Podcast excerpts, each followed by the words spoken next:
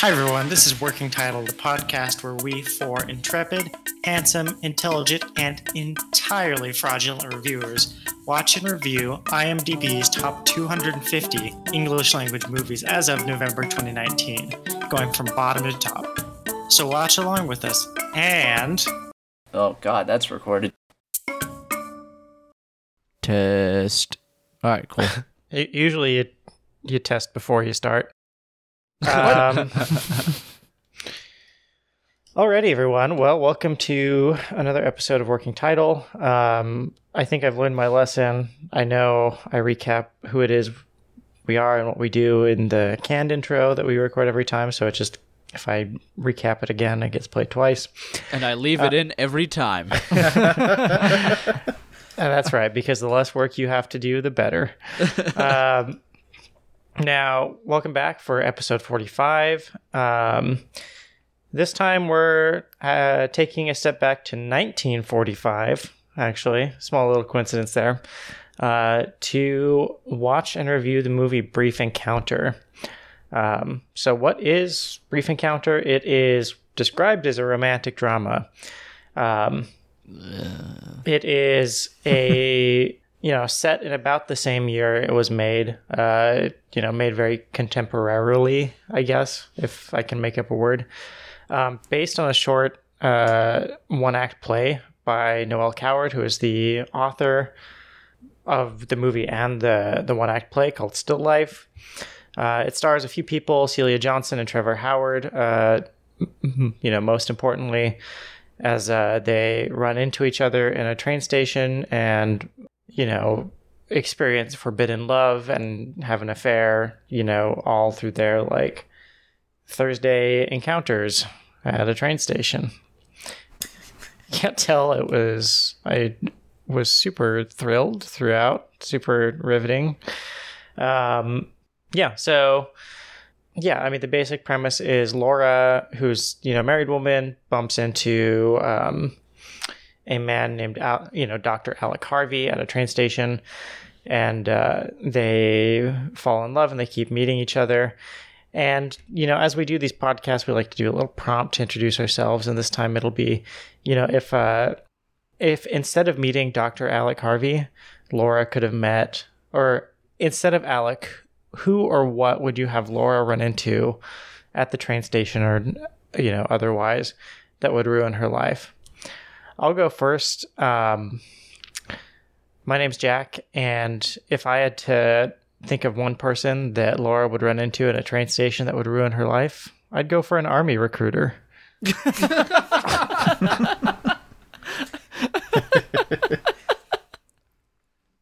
That's true. So this this was filmed in 45, but I guess takes place in 38. Does it? Oh, is that why I was confused? And, and Fred's totally against it, but she's like, "You don't understand. I could pay for my college." uh, that's funny.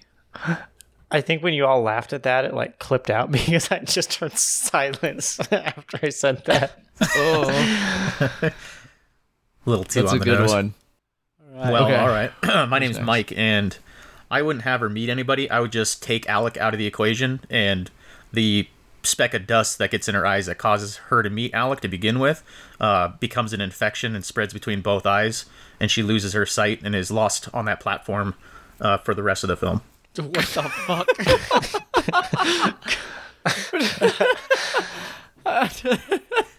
oh, okay. Tell us how you Arguably really feel. a better Mike. movie. okay. Until she wanders through platform nine and three quarters. Right, and uh, because we're in a world where nobody notices anybody else, everybody just kind of lets her be the, the wandering blind platform lady. Okay. That's that's a different movie for sure.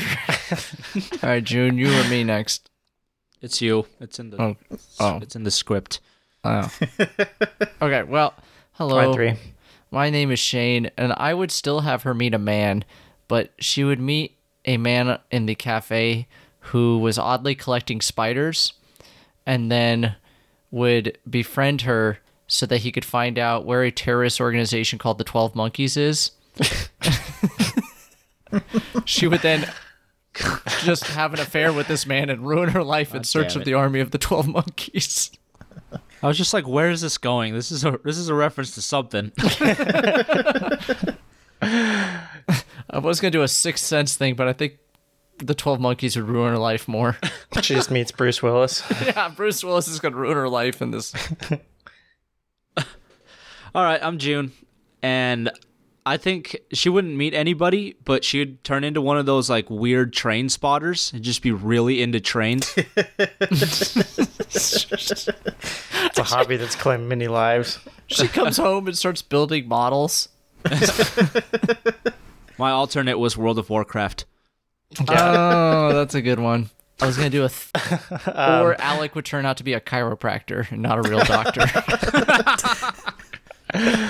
I was, uh, I almost said she meets a man with a personality, but Nice. Uh, fuck this she movie. seems to collect those.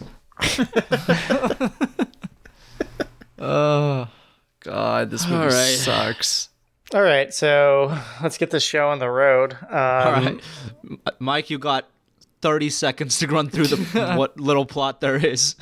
30 seconds. what I'll say up front is there's kind of a weird framing device here, but we can just recap the plot.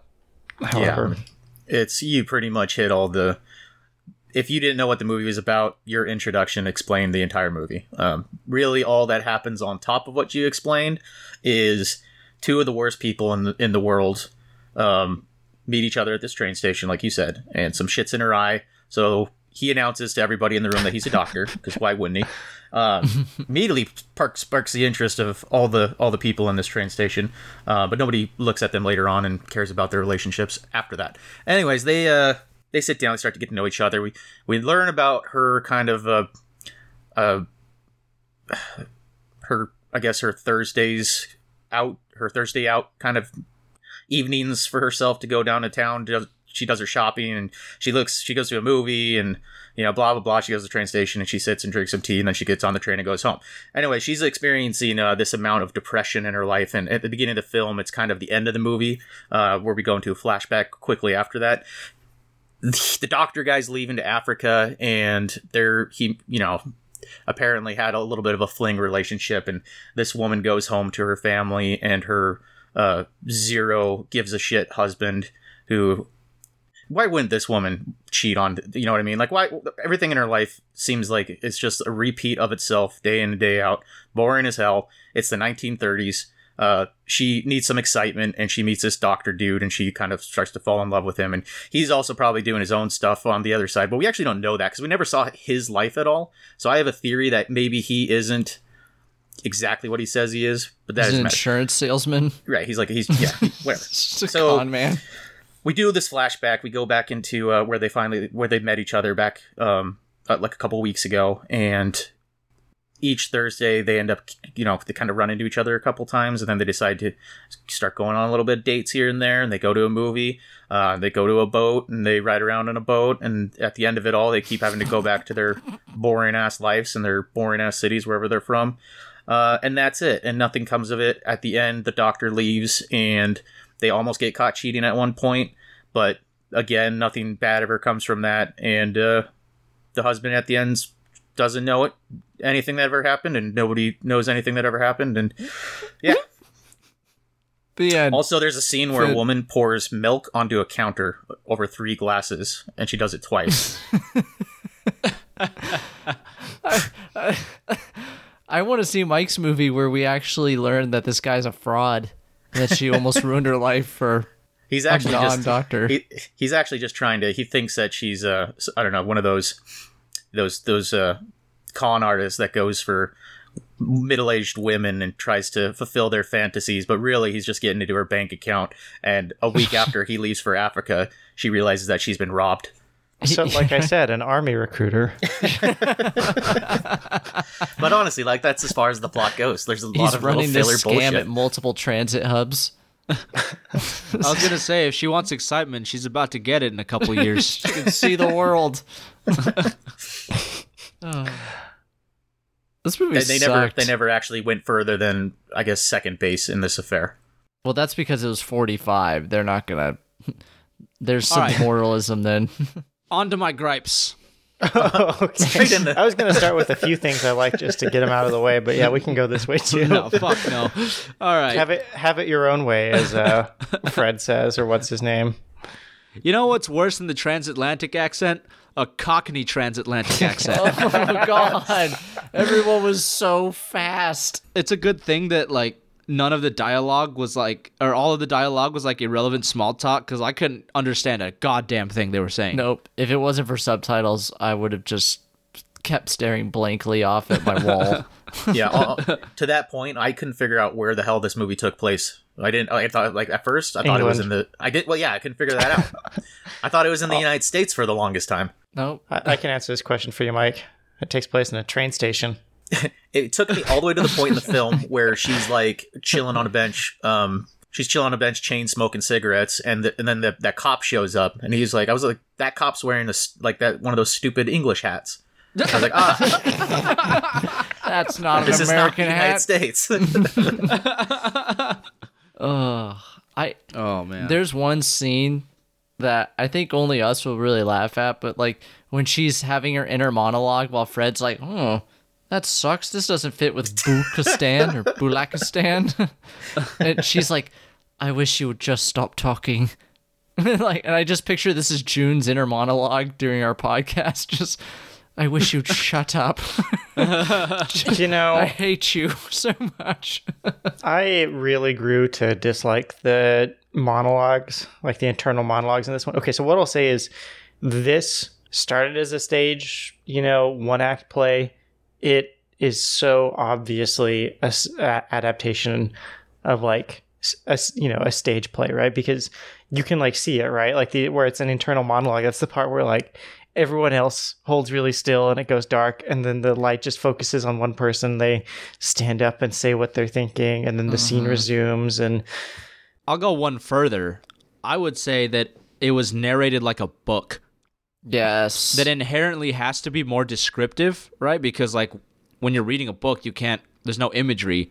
So they have to say things like, "Oh, it was a sunny midday afternoon and the ice cream truck was at-" you know what I mean? Like As the ice cream truck pulls Yeah. up. she Yeah, it's like- describes a- every image that is happening on the screen and it's so annoying. it's a visual medium just let us see it right Yeah. and it, by the end it felt kind of patronizing in the sense that it's like Yeah, So right. like the um the last scene which i thought actually was well done right where you know these two are like saying goodbye and they plan to have this more like emotional passionate farewell for the last time or whatever. And then some like busybody chatterbox shows up and they like have to just like shake hands and say goodbye right? Like that i felt like that was at least like a good concept. But then it's like it happens and then we get like the mo- internal monologue and she just narrates what we should be picking up on anyway so. He looked at me with his sarcastic smile that he has as it's a close up on his face smiling and I'm like I I got that lady. I did I didn't Yeah. need you to tell So- me. this entire film was from her perspective, right? So throughout the film, we never had any other monologue. It was only Laura's voice talking about what's going on in Laura's head. It was almost like an early attempt for a movie to kind of show uh, her mental state of mind, where she's she's depressed and she doesn't know why, and she's kind of struggling with that whole thing. I like that at the beginning, but like you guys, I agree with you. As it continued on, it got to the point that it was just I stopped listening to her monologues and I started zoning out whenever she did that bullshit. Until I the zoned point, out this entire movie. Until the point where out of like left field she suddenly like has this alfred hitchcock fucking moment where she you can see she's thinking about killing herself after you know alec leaves for the last time and she goes like you know it's got that weird camera zoom and focus on her head that like shit freaked me out because Yeah. it was so out of place for the rest of the entire film or the extreme like dutch angle at the end where like Yeah. the camera spoiler she didn't kill herself but she ran out on the platform and almost did it I I'll, I'll agree with you, Mike. I I I hated it, and then I was like, ah, okay, I guess, because like, yeah, that Dutch angle happens, and just the screeching sound, and you're like, okay, this is just like you were saying, so out of place. But I didn't realize she was running outside to kill herself. mm-hmm. So like when that happened, it was just kind of like, a, okay, but it would have been nice to have a lead up to it, you know? the the lead up was kind of there in the in her monologue. So even at the beginning, she was talking about how she wanted to kill that woman or whatever, wanted her to shut up and die. And then I think at one point she said that she wanted to die. so Oh, like I what, must have missed whatever that. shit's going on with this this middle aged housewife is a lot deeper than an affair. Like, But- she's not just reaching out for love; she's re- she's crying for help.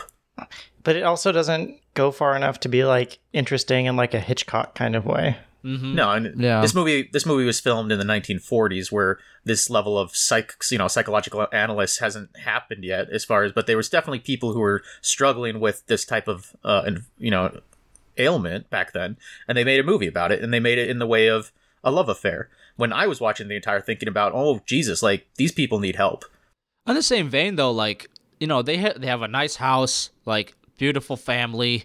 Shit that's not how seems to be going works. pretty good, right? But I mean, like to to the viewer of a movie, right? Like you got to set the stage a little bit.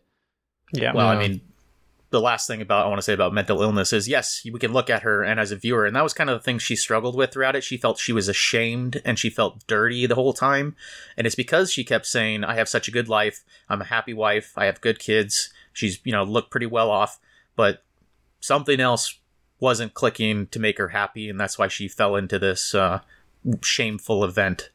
I kept comparing this movie to um, I think it's like '99 or something, Unfaithful with Richard Gere, and uh, oh, what's her name, and how much better that movie is than this one.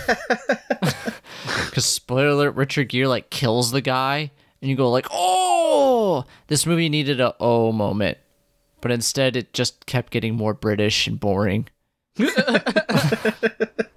like this movie would have been awesome if like she's like i can't let my husband find out my life will be ruined she just stabs him you'd be like oh my god I love this this subgenre of commentary, which is just Shane rewriting movies.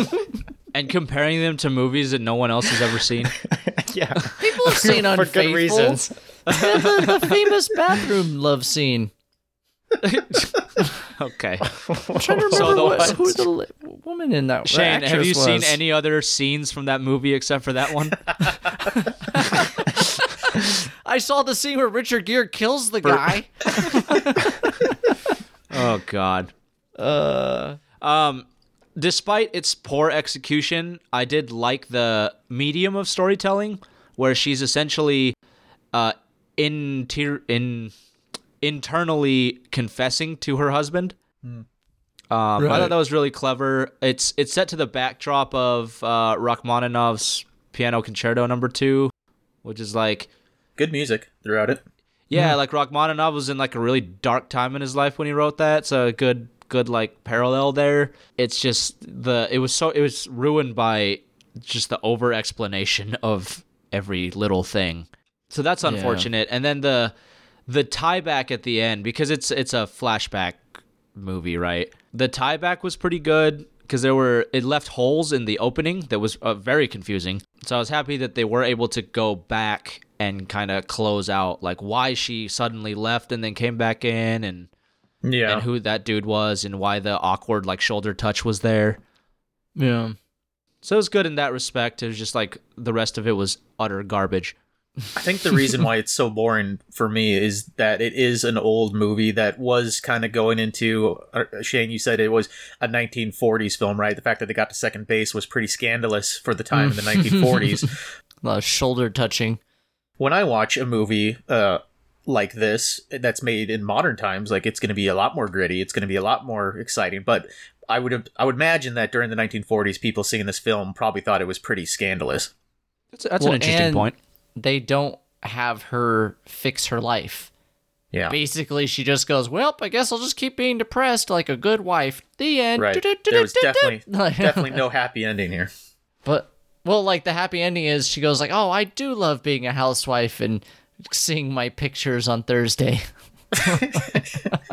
Well, I thought there was a powerful line from the actual husband who was just like, "Thank you for coming back to me" or whatever. Um, Yeah. You've been so far away, or something like that. Yeah. I I did like how it was ambiguous as to whether or not he knew. I, I got a gripe about that fucking asshole. So that guy, hey, I like Fred. You watch your tone. no, No, Yeah, he listen, seemed like okay Fred guy. He was so much more entertaining than Alec. Let me explain why Fred sucks, right? So yes, he's a nice guy. He's sweet and he never did anything wrong to her, but he also was non like doing his crossword puzzle while his wife is struggling with shit and the wife's like trying to I think at the beginning she almost confesses that she kind of has started getting into this whole affair with Alec and he just blows her oh, he like the dude's not paying attention to her. Like oh, can we talk about why housewives cheat is because of this. Like he, he like- has a lot to do with this. She's like, I maybe if saw you a took your movie wife with a, out a strange man yeah, why don't you take her to the movies, Fred? Like, why don't you pay attention to her? because he has his crosswords to do, Mike. Jesus. I didn't. What I, I didn't quite grasp that scene you're talking about, Mike. Like she kind of fake confessed, but what what was the closure of that scene? I just I must have missed it. It's She when she kind of feels that. Or go ahead if you want to. Oh, so like yeah, she comes back. She goes, "I'm not going to tell him. I wonder if Alec is telling his wife." And then she kind of does the right thing and just kind of like floats it out there like, "Oh, I uh saw a movie with a strange man today and had lunch with him." And he's like, "Oh, very good. I could use dinner." and then Did she did she end up passing it off as a joke though? Because she just went into this hysterical laughing fit that was very confusing. I think what happened with that was she realized that she was being silly about it in the sense of she's making it bigger in her own mind and she kind of was like oh you know what it's not that big of a deal to go to a movie with somebody you just met as a friend and then she kind of started putting herself in in justifying that she's not going to be pursuing this romantically but she wants to pursue having more time with this guy she really is just talking herself into it the whole time and throughout the film she does that where she talks herself into it and then out of it and then as soon as she's like i'm i can't do this then fucking alex shows up second asshole and he yeah. convinces her to keep going with the affair. I think maybe dozens of times throughout the film. Yeah, I got really skeezy vibes from him. Oh, his with- first thing is Mr. or Mrs. And she's like, Missy's just like, oh, excellent. You want to oh, go to a movie? That's my thing. He's such a scumbag. Let's talk about the gaslight romance that fucking starts in the middle of this, where A- Alec confesses. Alec is that his name? yeah. Yeah, so he confesses his love for her, and instead of really asking, like, "Do you also love me?" he says, "No, no, you love me." I know she's kind of Tell me. pummeled into, Tell into me, this. be honest. She's like, I know no. you do. You love me. Come on. He is a salesman. I'm telling you, this guy's a goddamn salesman. it's not a doctor. Turns out Alec just goes and hangs out at that hospital and walks out the front door, being like, "Oh, I'm off of work." But he's not actually a Isn't it doctor. cool if you find out he is a con artist? No, oh. it's a mental institution. He's a patient. They let him out on Thursdays. he loves the train so much, so they let him ride one around in the evening. I also hate that like every movie kiss in this like time period is just a shark attack every time. oh my god, it's like so violent. Like Yeah. it's just like smashing faces into each other. like that looks like it hurts. Another I thing about being in also- it.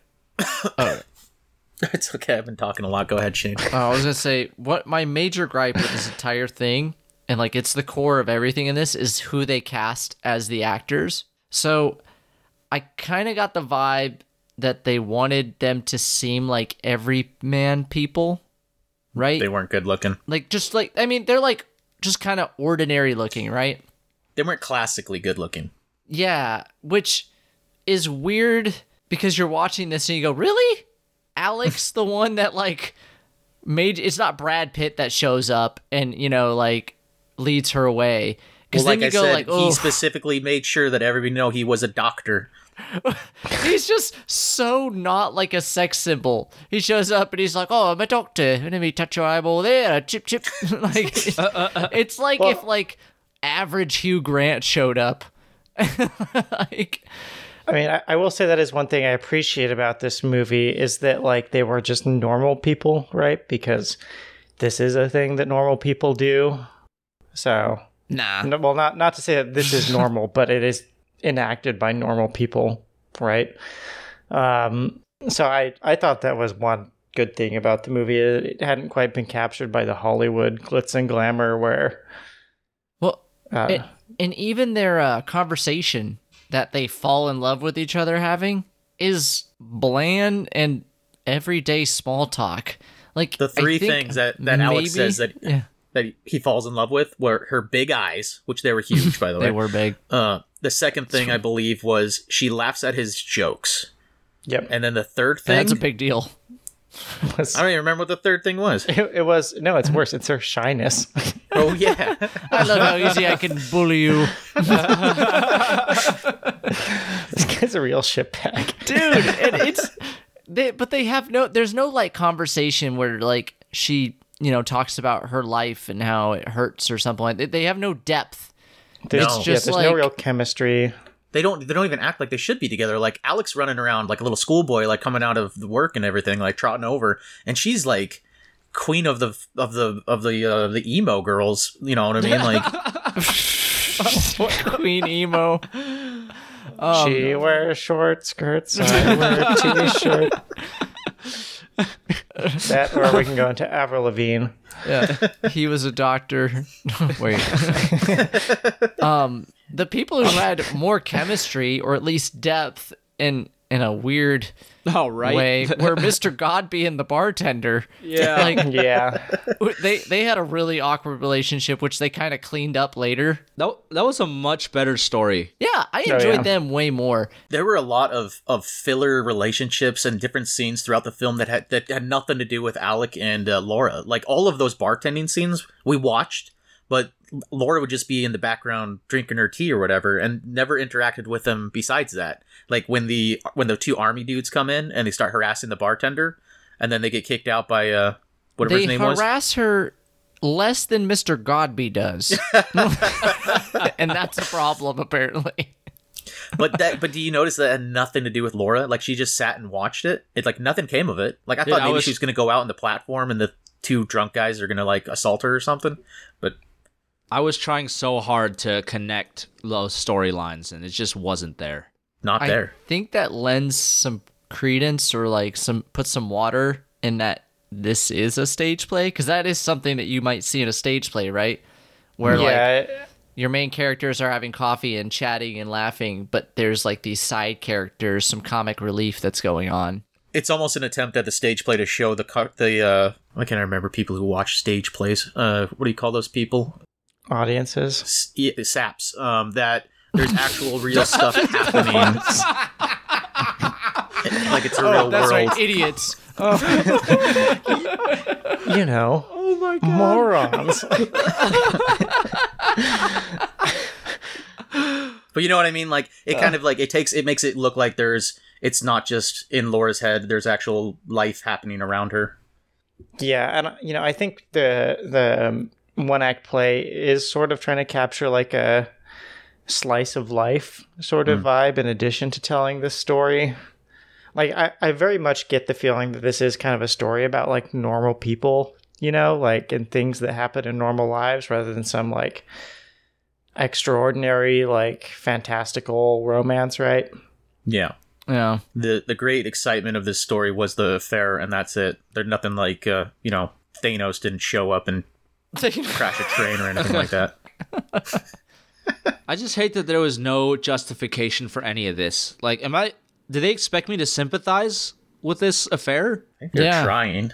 You know, I'm thinking of the I'm thinking of the the husband and wife and kids back home. Like, that, Well, it's just because like, you've never had an affair. Well, I mean, Hold on a second, Mike. I mean, I Wait. haven't either. Love you, honey. he says much later. You can, you can cut you can cut that one, June. So like, it, you look at stuff like La La Land, where every single person universally is like, "Oh, those two need to be together," and mm-hmm. you root for it for the whole movie. For this, it's just like I like I don't give a shit. Yeah. Everything's inherently everything's inherently wrong to begin with, and, And- then just like why should I care? And in Yeah, fact, her and Fred have more chemistry because when she comes home and Fred's like, "Oh, the kids have been a disaster," and like the kids are arguing or something, they go down and they're like sitting at dinner together. They have like some witty banter together. Fred's like, "Screw them, screw their birthdays. We'll just go see a movie." like, We'll, we'll we'll beat them and lock them in the attic. that's right. Let's just beat them and lock them away. I was like, Fred. Fred and her have more to in common. Probably they're both so boring. Um, but- Yeah. well, well, everyone's boring in this movie. yeah.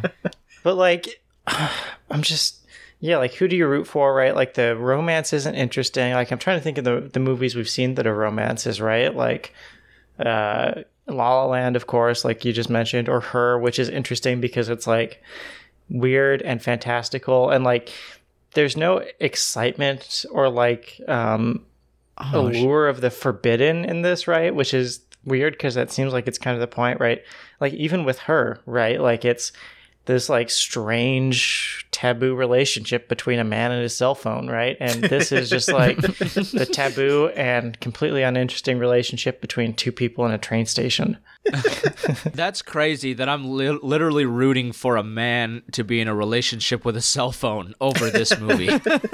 wow. Yeah, and then her went and turned it up to 11 when she becomes Skynet. And it's like, it has a relationship with three billion people or something. And that was Yeah. soul crushing. yeah. right? You know- yeah, and talk about high stakes, like heartbreak. You know the, the the the thing about this film, like that it is focused on an affair, wasn't the issue with me. Like I didn't not like the characters because they were having an affair. I didn't like the characters because the affair they were having didn't seem like a justified affair. Yeah, Yeah, exactly. no, what what Yeah. I'll say is I thought I would be mad at the characters because they were having an affair, but instead I was mad because they made me watch this movie. Well, like this movie has no stakes either, right? So normally in a film like this, you would have a scene where her and Fred are out to dinner, and then she sees Alec and his wife, right? Or and there's like some interaction, and you go, "Oh shit!" Like, how are they gonna hide it? Or is and there's kind of that, but they have Steve, and all Steve does is go, "I'm disappointed." Yeah, so there, was there it. actually too. That's that's funny you brought that up. So there was they were at lunch or brunch at like a really fancy restaurant or whatever, and the busybody neighbor saw them together drinking champagne, and it's like, oh shit, Fred's gonna find out, and then Fred's gonna come in with the sawed off, but that never happened. um, I want And Mike's the- movie. I want Mike's movie now. and then the second interaction was when they go to the the friend's apartment. And she has to go out the back fire escape, and the friend comes in, and weird interaction with that dude. Did you guys get the sense that he was like, "All right," but then it was like, "Get out of my place and leave the keys." Steve was so fucking weird. But for no like- reason. Yeah, like He's like, like Yeah. he would you give a dirty shit. bastard, using my apartment for your sex stuff. Get out. And like, but but it sounded like at the beginning he was egging him on. I was waiting for him to be like, I've been in love with Madeline for years, but you got to marry her. I need some drama. God, give me he's like- something. I'm not mad. I'm just I disappointed. know, like he's his dad. He's like, you could give the key back. Like, oh, God. I mean, to his be- or to his, uh, I guess, fairness, I would be upset if my buds were using my place as their uh, Smash pad. sm- smash pad with their mistresses. You know what I mean? Yeah. Their train mistress. Uh, well, and like that's what I was thinking too. When he's like, "Steve won't be home till late," and she's like, "Oh, we can't." And I was like, "Well, that's not gonna happen," because she goes all the way to the train station, gets on her train, gets off her train, and goes back. And I was like, "Well, Steve's gonna be home any minute now." Like, you've kind of burned the clock on this one, but Yeah. Alec's manipulation of Laura throughout the film. I mean, we already hit on it, but like He's a a better dirtbag. a better title would have been like "How to Train Your Mistress," right? Because that's all he does throughout this. Mike is nailing it. All right, let's put a pin in that one too. How to train a mistress. oh my god. so, so far we have Affair on the Orient Express and How to Train Your Mistress. Oh man, it just this movie's such milk toast. It's so boring. Dude, speaking of milk, did you see the bartender like push three glasses together and dump milk between the three of them? Dude, I don't remember what they were talking about. I was just focused on the fact that she's dumping milk on her bar. Dude, you know what I identified with most in this movie? I just remember having this thought watching it like, imagine paying with coins. Yeah. Dude, when they were when they were like s- when she said they she insisted on splitting lunch right to not send the wrong Me- message right meticulously, Yeah, meticulously. and then it's just like they each put down one coin. and I'm like, oh, okay, meticulously, huh? I just I want to apologize to our listeners because this I mean we're just been all over the place, but I promise you there is nothing of substance to actually Nothing. formulate into a podcast episode. So No. when I was watching, when I was like watching this and thinking about what I'd say, right, and before you know, early on in the movie, right, like I was kind of like, okay, will this be good? Like I, I feel like the absolute best case for this is like Who's Afraid of Virginia Woolf, which was mm. sort of like a, I feel like a, a movie with a similar vibe, right? Where it's like about these like feuding relationships and it's based on a play. There's like this element of discovery between the people in them, and there's like all this contention between them. But you know, it is kind of like a slow burn, right? And I didn't think I'd like it at the start. And then it didn't turn out to be like that. it just Well, I mean, with the uh, peop, uh, just look at the list. I didn't like that film, uh, Virginia Woolf, but at least like shit went back crazy at one point, yeah, and like you didn't know was what the some hell was drama, happening. some stakes.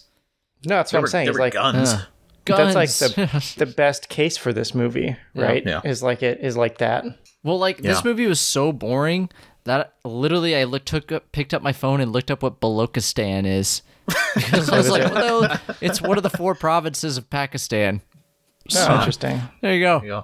Yeah, that's more interesting than what happened in the scene that I even heard Balochistan.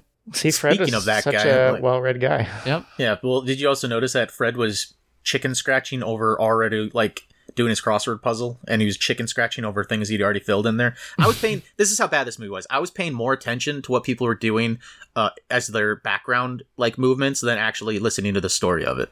Now here, here's the question: Do you, you hate this movie more than the Last Picture Show? Well, let's not get ahead of ourselves. That's but that's what I'm getting at is we're bitching a lot about it, but like it's still not to me as a a slap in the face as whatever that was. You know why it's better than the last picture show is because I'm actually having fun talking about this, even though I'm shitting on it. Yeah, maybe, maybe it's the Britishism of it. I don't know. It made it a little charming to me. yeah, I can tell you now this is not going to go very far up my list at all, but it's not.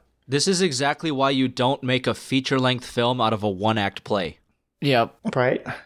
So something that I guess didn't uh, age well um, when they first started uh, meeting at their restaurant, and there there's a band that starts playing, and there's a woman playing like a cello, and like their whole thing, like one of the things that they're they kind of start to click about is that they're like talking shit on the band and making fun of this cellist.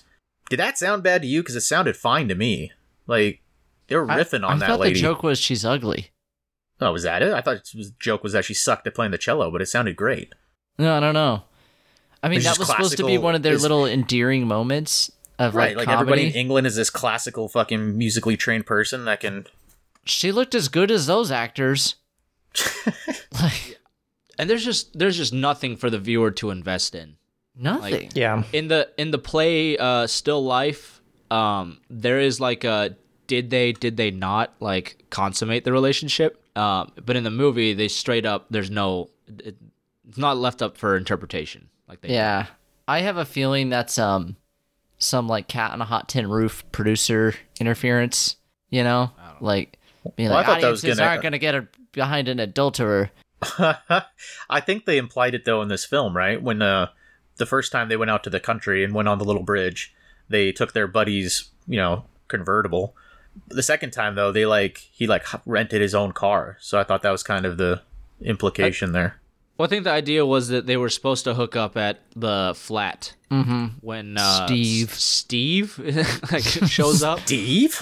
is that his actual name we're just calling him steve I have what happens in Steve's flat stays in Steve's flat. that's, that's all I got.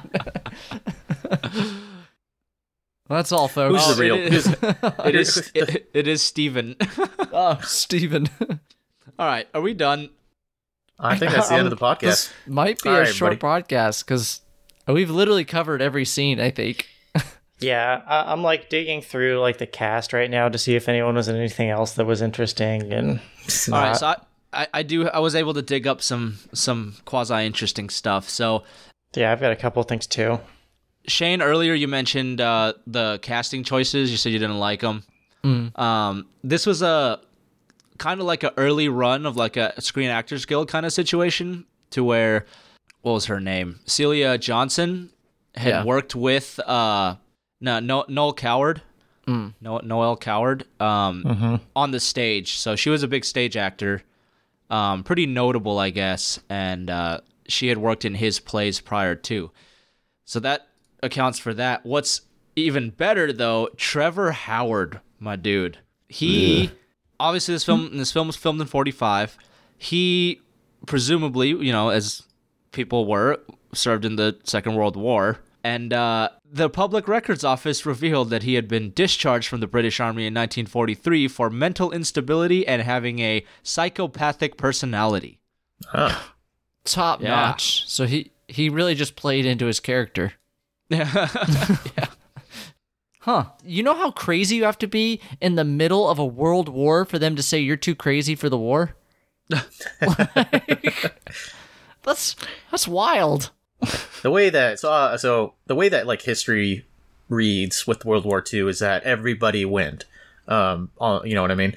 What happened with like actors and stuff like that? Like I get like people got out of the draft by being in college or having um jobs that they, they needed to continue to do to support the war effort.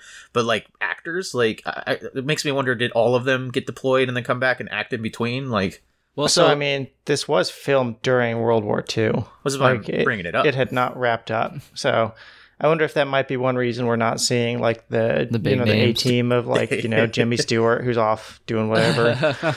um, the only one they had was the crazy guy who got kicked out. the crazy guy.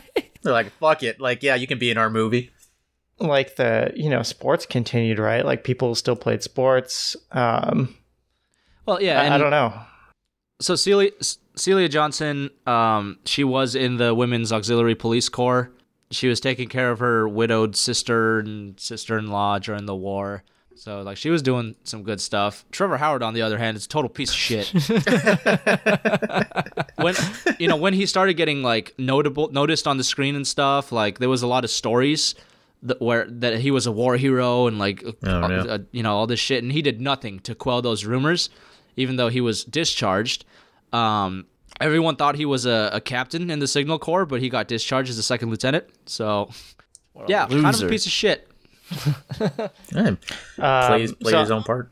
on the note of it being filmed during World War II, they had to select the theater, uh, or not the theater, the train station that they filmed at, uh, like carefully because otherwise it would have been subject to um, the London blackouts at points. So just yeah, minor That's bit of interesting trivia. trivia. Yeah. Oh yeah, Celia Johnson was fil- uh, working on a play at one point, um, but they had to halt production when the Luftwaffe bomb destroyed the theater. Aw. Oh damn. Yeah, That's so hardcore. that shit was real. What was uh I what I thought was a cool thing about this film that I didn't you know put two and two together, but it makes sense now. They went and saw like bad movies during the movie, and uh, like we're you know they're talking shit about how bad the movies were. When I look back on like 1940s films, like of course there's bad movies back then, but for some reason they all kind of blend together, and I feel like they're all the same. But it was interesting to see uh see them talking shit about it. As we Yeah, watch a yeah, bad movie. Ironic. Yeah. I was gonna look up. Was that a real movie that they were watching? I don't know, Oh, flames Flame of passion, or something like that. Which uh Is that? looks like it didn't age very well. Yeah, I don't think it was real, but Didn't look like the most progressive movie. Ah, the movie is f- fictional. yeah. So they're they're riffing on bad dramas. I would have much rather watched that movie. yeah, it looks like it had a lot more going on. Now, I, All now. I feel good about not liking that guy. I knew I didn't like him. yeah. So the Wikipedia has a whole page about justifying why the characters don't consummate the affair in the story. I don't care. Um, you can read about it if you want. Um, so this was nominated for three Academy Awards for Best Director, Best Actress, and Best Screenplay. Uh, didn't win them, and uh, for many of those, it lost out to the Best Years of Our Lives, which was Isn't that the next one? what's that? Isn't that the next movie we're watching? Is it? um, it, yeah, it is literally Oh, yes, shit. it is. Wow. Oh God, I hope it's like so much better. Just beats on this movie. I mean, we can already probably switch over to that podcast. I started watching a little bit of it, and it looks good. In the same Um, way that this podcast is good. Yeah. that one is about three uh, um, three uh, veterans who come back from World War II and struggle to like readjust to society. I thought you were gonna say it was three hours. Fuck. It's three.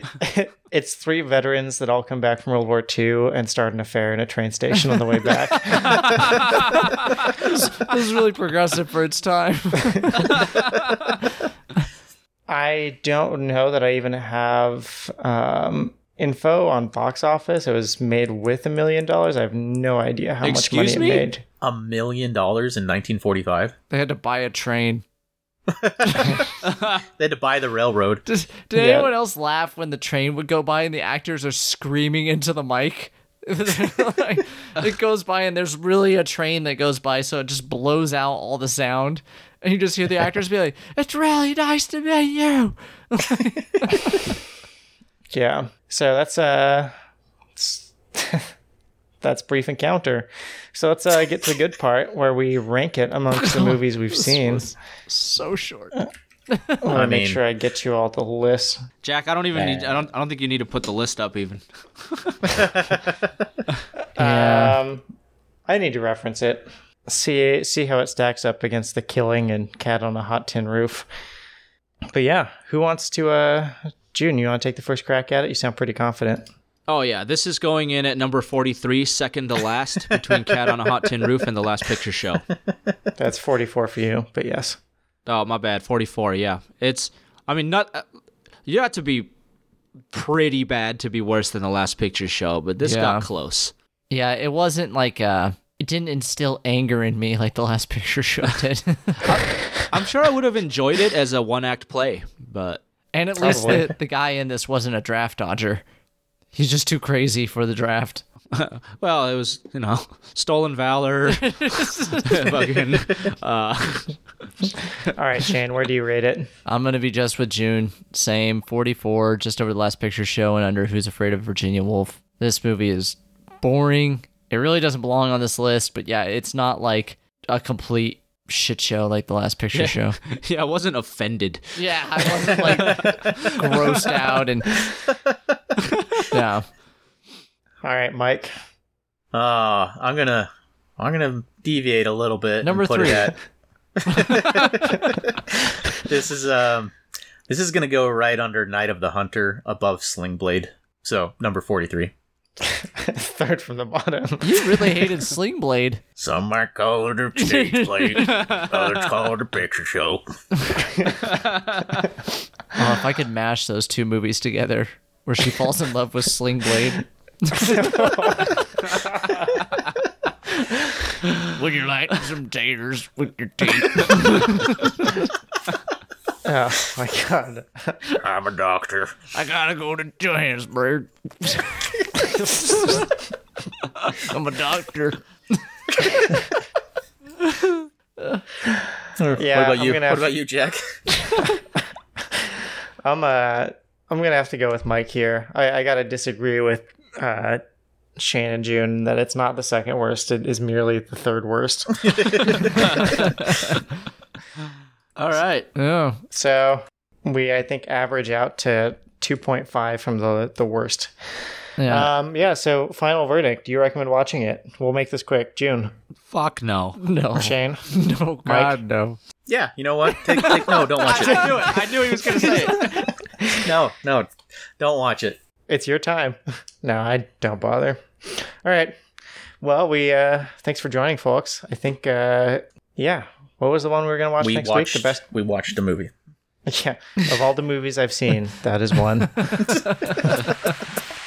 Ah, the best years of our lives. It is. next yeah. week. Which is, I think, according to the Academy, better than this one, and hopefully that remains true. No, we'll see. God, I hope so. It's not not much. Uh, the bar is set pretty low. The bar is underground.